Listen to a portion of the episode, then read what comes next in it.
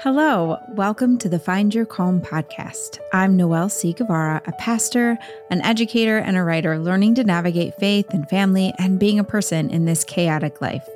Here in season two, we are doing a deep dive into some of the ways that life can be anxiety inducing and what it looks like to find your calm in the midst of it all. Over the past few episodes, we've been talking about recovery journeys, what it looks like to heal from hurts or from trauma how it impacts your relationship, and how to support someone else's recovery journey. For many of us, we didn't receive the tools to navigate hard things in healthy ways, and we want something more for our kids. So, today we're going to talk about raising children to be resilient so that when they face hard things, hurts, traumas, or just everyday chaos, they'll be able to adapt and even flourish. And you guys, hang in till the end because I have a special guest. My daughter Sophie is going to be here to share the good, the bad, and the ugly on how we raised her to be resilient and what we could have done differently. She did not even give me a sneak peek of her answers, so I'll be listening right with you. Here's the truth I don't know how to avoid chaos or how to prevent the anxiety that chaos inevitably causes, but I have had more than a little practice in finding my calm when life beckons anxiety instead. If you're looking for space to take a deep breath, steady yourself, and discern what you need to move forward, you're right where you belong. Listen in for a few simple tips to find your calm and take your next faithful steps forward.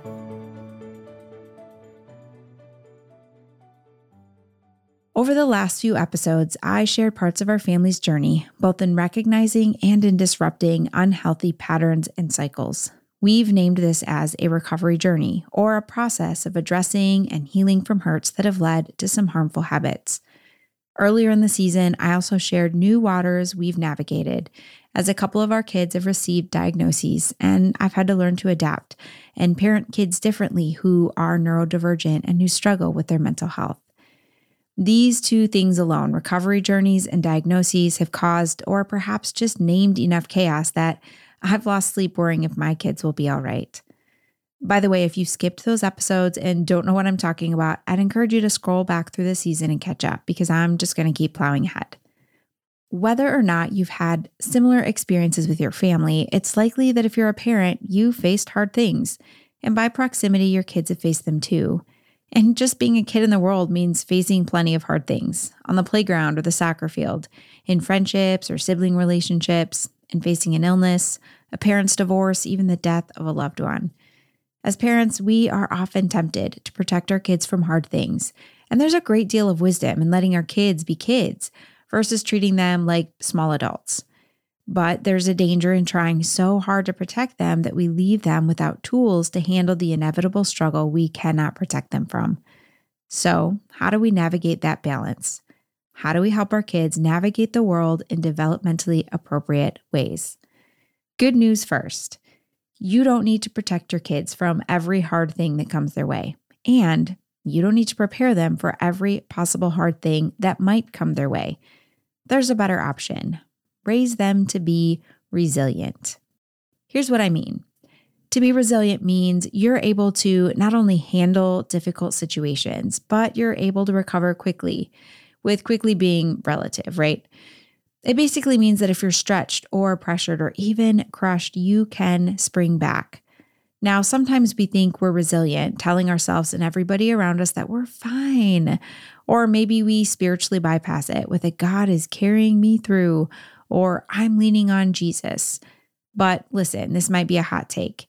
If you aren't facing and naming your problems and doing the work to process difficult emotions and name what you need and confront the unhealthy coping mechanisms that begged to be indulged, you're not resilient. You're in denial.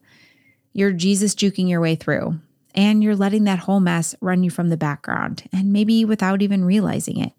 I have been there both in denial of it and finally facing it head on. Listen, please, let's stop passing that stuff down to our kids, okay? They can struggle honestly and grow into resilient humans.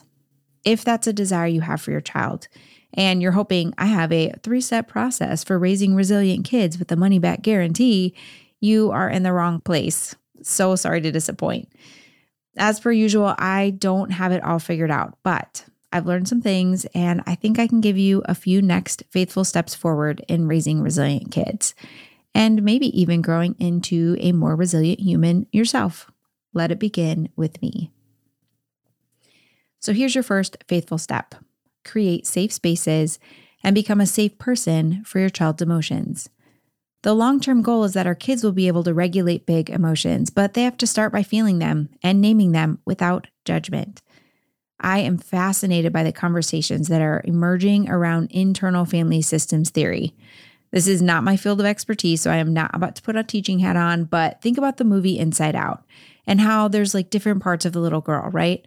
Which in the movie are named as emotions, and how each of these parts has an important role to play. But when they hijack control and take over, it's chaos.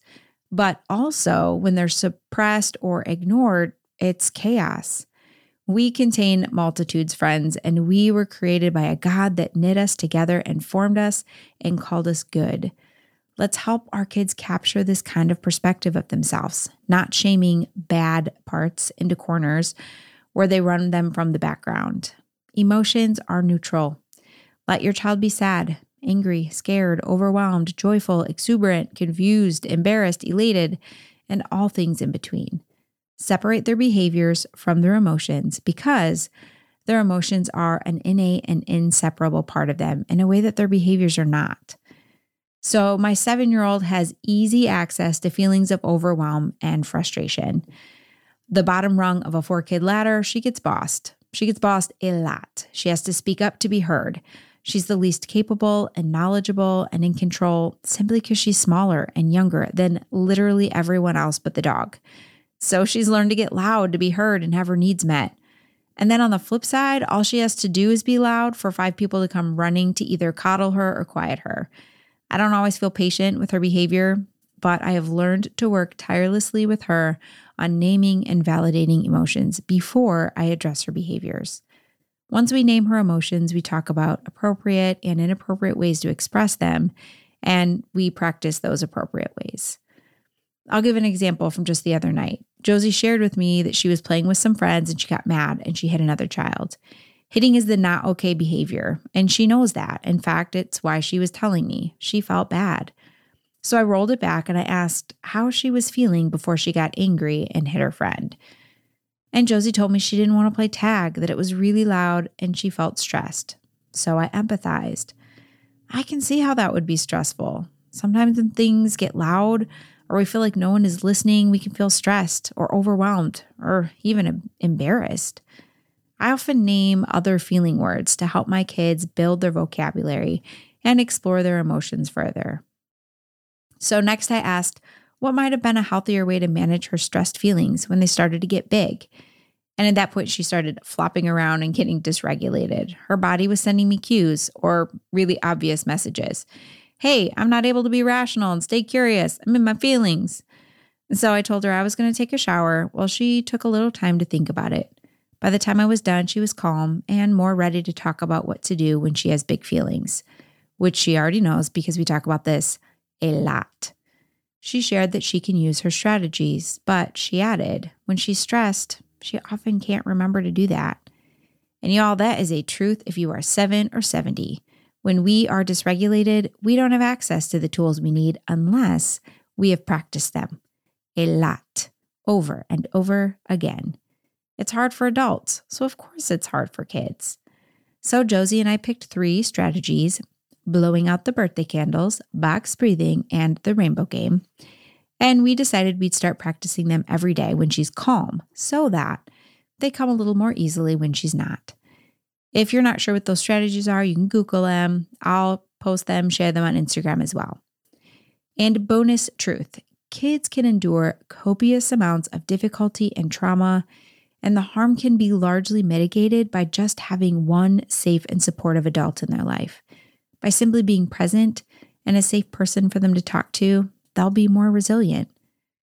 Okay, that was a long winded first faithful step forward, but it's because it's so important. Kids need space and people who allow them to have big emotions without shame or hiding or stuffing them down, or they're just going to run them from the background. Once they're able to name their emotions, the next step is to help them name what they need. Kids are dependent on others to have their needs met. They become less and less as they move towards adulthood. Obviously, infants are entirely dependent on caregivers, whereas teenagers are far less so. But as long as your child is under your roof, they need you to meet their needs, primarily their physical and emotional needs. Honestly, even independent adult children have needs that only their parents can meet. Now, whether you're a child or an adult, when you face hard things, your ability to remain resilient is largely impacted by whether or not you are able to have your needs met. Kids are instinctively attuned to their needs and driven to have them met. How many times a day does your child ask for something? A snack, a drink of water, one more hug, the lights on, the music louder, up or down? They have to learn to distinguish between needs and wants, between what is and isn't good for them, but at the end of the day, they have needs and they rely on you to have them met. We can help our kids with this by giving them language to name what they need. Here's an example. When one of my teenagers comes to me with a problem, I let them talk their way through it. And when they pause, I ask, Do you want me to offer some advice to help you navigate this? Or do you just need to vent and have me listen? They know, or I hope they know, either answer is fine. And I've been doing this with them since they were little. If they do ask for advice, I ask questions to help them determine what they need. A fight with a friend might leave them needing conflict resolution skills, or it might leave them needing better boundaries. As parents, we often assume the position of experts when it comes to our kids' needs and problems. I know I do. And sometimes we might be, and sometimes we might not be. But either way, our kids need to better understand their own needs and problems. So resist the competing temptations to minimize or preempt your child's needs. Instead of, no, you don't need a cookie or tech time or the lights on when you go to sleep, you can respond with, I hear that you're hungry or bored or scared, and you need food or something to do or to feel safe. Then work on helping your child meet that need appropriately. And instead of anticipating your child's needs before they can even name them, preventing the problem, solving the conflict, insulating them from struggle. Let them experience their need so that they can name it and experience the deeper need of learning that their needs can be met. And get this that their needs can be named and met by people other than you. Help them name their needs to their teacher, to their friends, to the bus driver and camp counselor, instead of doing all the communicating for them. This will serve them really well in the long run. So you're giving your kids space to process their emotions and you're helping them name their needs and have them met. We're going to put those things together and address them in the context of your home and family.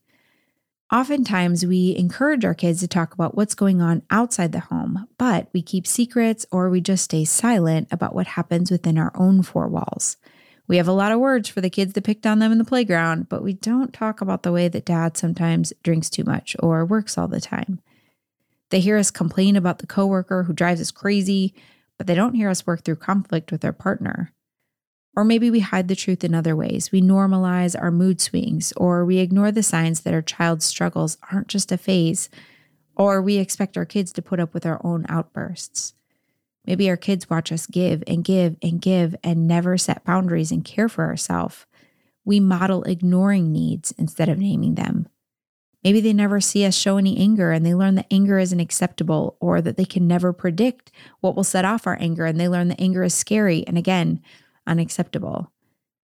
Sometimes, as parents, we think the work of teaching our kids starts with teaching our kids, but it starts with us, with learning what we want to teach them, with practicing and naming it for ourselves, and then with modeling it for them.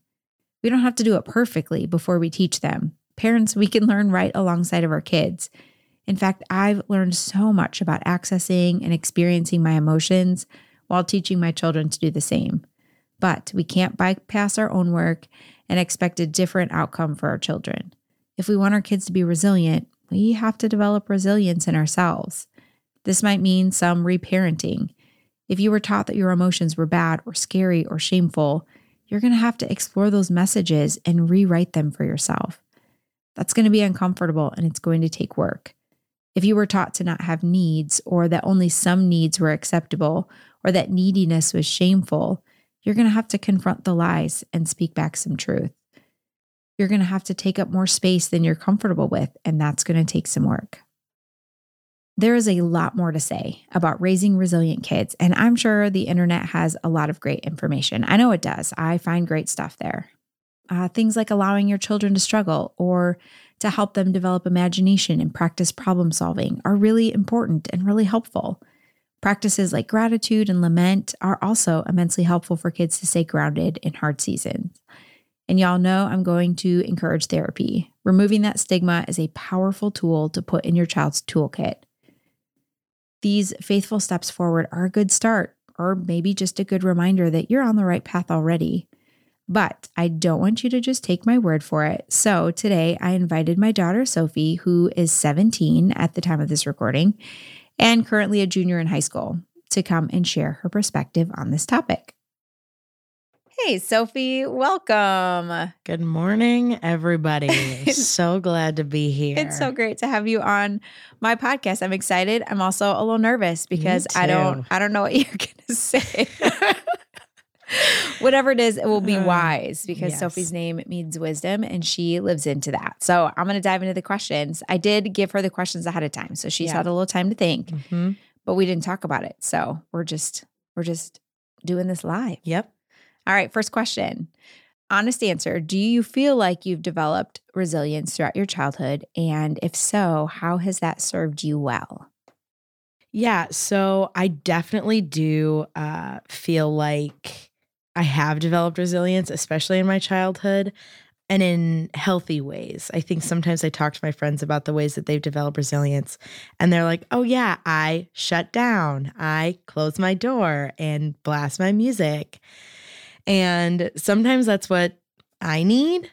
And sometimes that's an unhealthy distraction and not not real like healthy resilience. So I do definitely feel like I've developed um, healthy resilience. And now that I'm a young adult, a teenager, almost fully grown. Yeah, almost. um, I feel like uh, you know, when I when I come across hard things, especially in a home with children who who need more support than maybe uh, I do or my older sister does, um, I've been able to take those strategies that I've learned and and be resilient on my own and also teach my friends how they can come across hard things in healthy ways. Mm, okay, so this isn't one of the questions, but I'm going to add this in. Do you find that your friends come to you and ask you for advice on how to get through hard times? Absolutely, for sure. Uh, I think I have like I have a lot of really good friends who I've been able to be vulnerable with. Um, and so they know a lot of the things that I have struggled with uh, in my childhood and even now. And so part of part of being resilient, I think, is having other people in your life ask you questions and and being vulnerable with them and and working through things together. Um, and it's definitely created a lot of much stronger, healthier relationships. Mm, I love that. Okay, next question. What is one thing that we, mom and dad, Matt and Noelle, have done to help you cultivate resilience? Ooh, uh, I would definitely say uh, early in my life, you guys created safe spaces outside of the house. Um, and this it this looks like a lot of different ways. Like in church, I've always had people to talk to. I've always felt comfortable talking to, um, finding adults, whether they're pastors or teachers.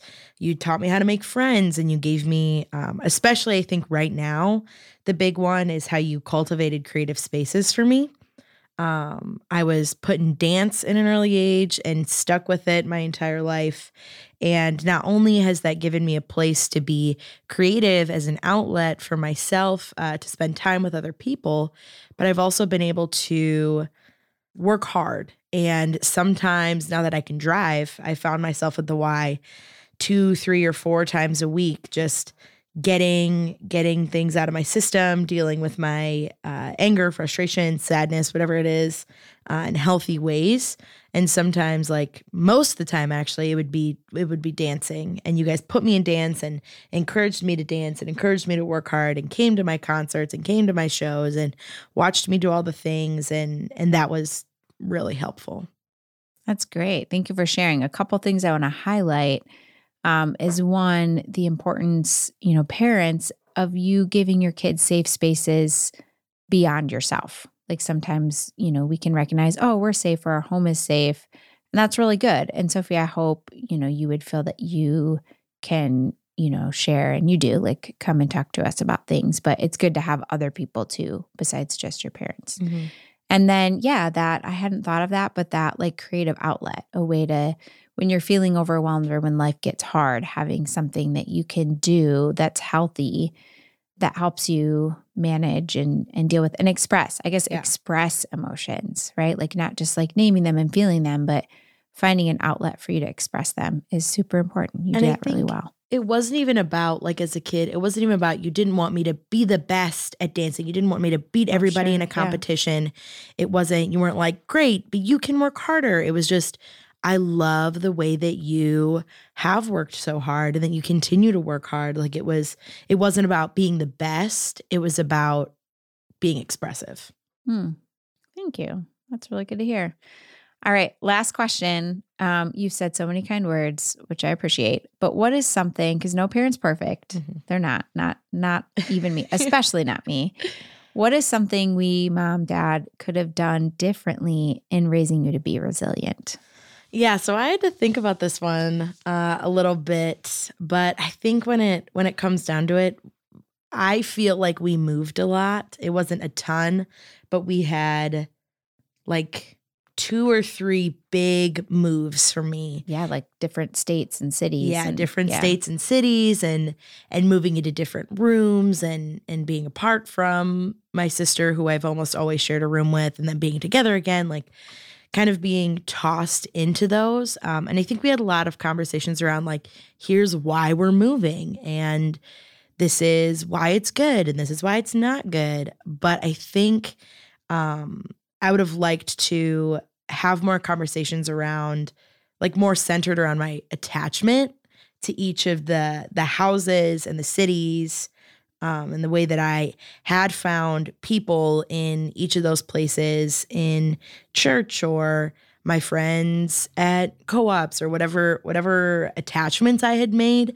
Um, I almost wish we would have been able to talk about those things as we were moving uh, so that I would have been able to see growth in each move rather than a relapse into additional stress of making new friends and dealing with new things. Um, I remember we might have talked about this before, but like this bungee cord idea that I had in my brain. I do. I remember that. Yeah, and I would every every time we moved to a new house, I had this bungee cord in my brain that was like stretching and stretching as I was getting more comfortable and growing and learning, and then we would move and it would just snap. And everything like that I had learned felt useless. All the connections that I made had felt pointless. And so sometimes I held people at like an arm's length so that I didn't have to uh like feel the the snap back of a bungee cord when we moved. And so I would have liked to had more conversations around less around why we're moving and more about the repercussions of Mm, of like what comes you out felt of that. about it. Mhm. Which, if you're listening and you don't know Sophie or you don't know her well, you should know like she is our least, um, I don't want to say our least needy child. Like we all have kids that present and communicate needs really clearly, and kids that always just kind of seem just fine. Like Sophie's just easygoing and always happy. Like as a kid, especially, just always smiling, always happy, almost always. Um, and so that's a really good reflection for me. Thanks for sharing, Sophie. But for parents too, of like, don't overlook your kids who seem like they're okay. You know, like what I'm hearing from you is that even though you were going with the flow, even though you were, you know, being cooperative and and you seemed okay with moving. And I do remember you kind of sharing that bungee cord story, even as we were moving the last time. Um, that it was easier to overlook some of these steps with you of like naming emotions, naming needs, because you didn't outwardly demonstrate big emotions and big needs. And so that's really good wisdom. Thanks for sharing that wisdom of check on those check on those happy kids because those happy kids might seem more resilient and they might be more resilient, but they still need to be parented as well. Mhm. Um, thank you, Sophie, for sharing that. No Um, we're going to move into a practice now, but I just really loved having you here. So thanks for joining me. And so today, as we close with that practice, um, for you, I'd really encourage you to turn around and maybe do it later with your child or or your children because parents, we model what we teach, okay? So, this practice is really just a couple of questions paired with one of Josie's favorite strategies, box breathing. I say favorite. She actually hates when I make her do it, but it's one of the ones she picked. Um, so, first question What emotions are you feeling right now? Take a moment to notice and inventory your emotions, naming them as they present themselves. To help stay grounded, try box breathing. Breathing in while you count slowly to four, holding your breath for four, breathing out for four, and holding for four.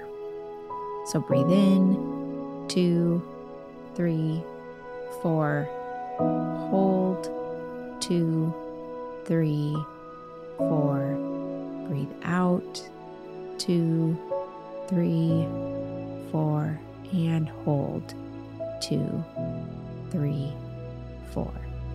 Go ahead and repeat the exercise, the box breathing, picturing your emotions filling up the box you're creating with your breath.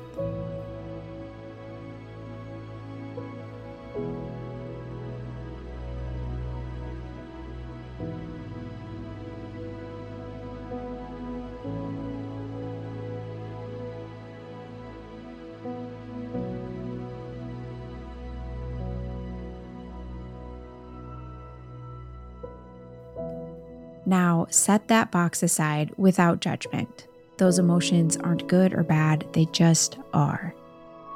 Moving on, what do you need right now? Take a moment to notice and explore your needs, naming them as they present themselves. Repeat the box breathing and picture your needs filling up the box you're creating with your breath.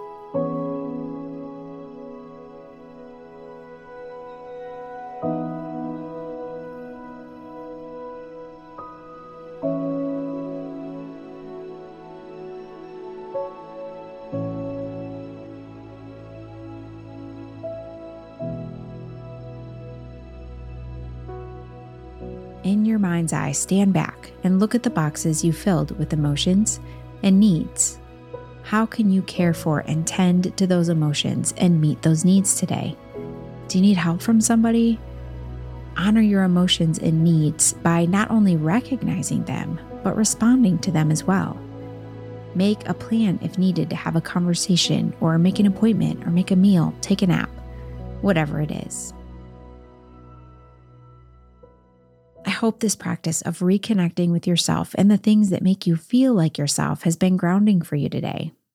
As you walk a long road of recovery, or you walk that road with a loved one, or you help your kids prepare or deal with recovery. I hope you remain connected with yourself along the way.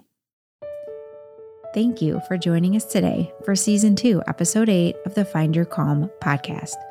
I hope you were able to unburden yourself, to get your bearings, to find your focus, and begin to enjoy or at least truly experience that life that's within and around you. Life is chaotic. We know this to be true. But even in the midst of chaos, you can find your calm and take your next faithful steps forward. If your child is struggling in this season, whether they're battling emotions or a playground bully, I have a free resource on my website that can help. It was designed to help parents talk to their child about a diagnosis ADHD, anxiety, whatever else. But it's equally applicable for parents who just want to talk to their child about all kinds of challenges. It's brand new and it's going to help you name the problem, the emotions around the problem, and some next step solutions in a way that can cultivate connection instead of creating conflict. So go to my website, noellesigavara.com, and take advantage of this free resource. Until next time, I'm Noelle C. Guevara, and I'm so grateful to be your host and guide as we navigate the chaos of life together.